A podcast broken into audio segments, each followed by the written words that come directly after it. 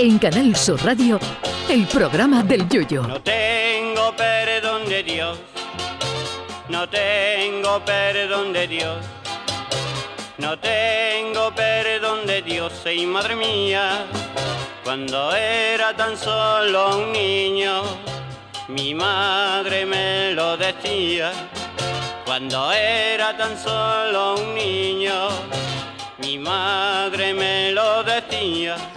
En tiempos pretéritos, la gente no se, preocupaba no se preocupaba demasiado por su imagen.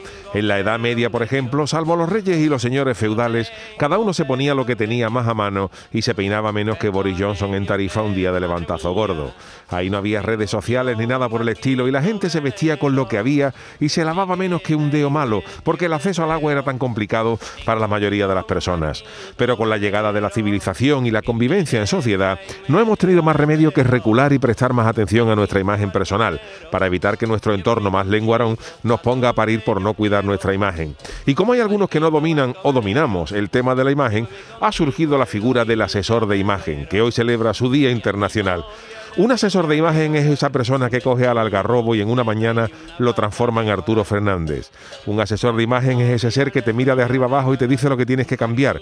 Te dice cómo vestir, diciéndote sin cortapisas que ese traje de chaqueta que lleva es más hortera que un cochino con un diente de oro. El asesor de imagen no te deja ir en chándal a una boda y examina con profundidad tu atuendo.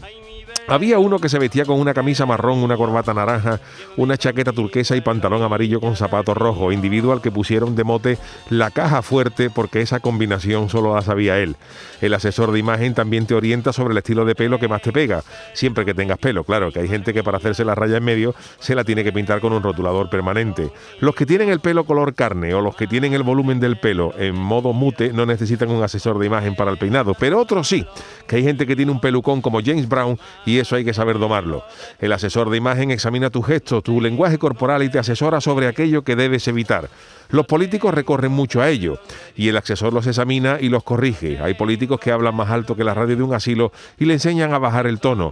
Otros personajes que son mediáticos también necesitan urgentemente un asesor de imagen.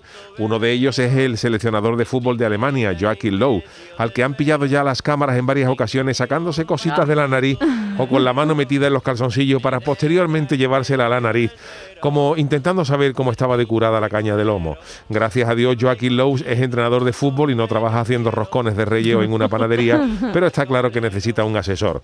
Pero el asesor de imagen no solo nos controla a nosotros, también las controla a ellos. Por ejemplo, hay gente que vigila el tema del maquillaje y el atuendo de las señoras, porque algunas van, como dijo el gran Juan Carlos Aragón en aquel paso doble de los Yesterday cuando en una pasarela aparece una modelo con traje de lentejuela y falda de terciopelo, con andares impecables y perfumes de Chaneles, dan ganas de preguntarle tú de qué comparsa eres.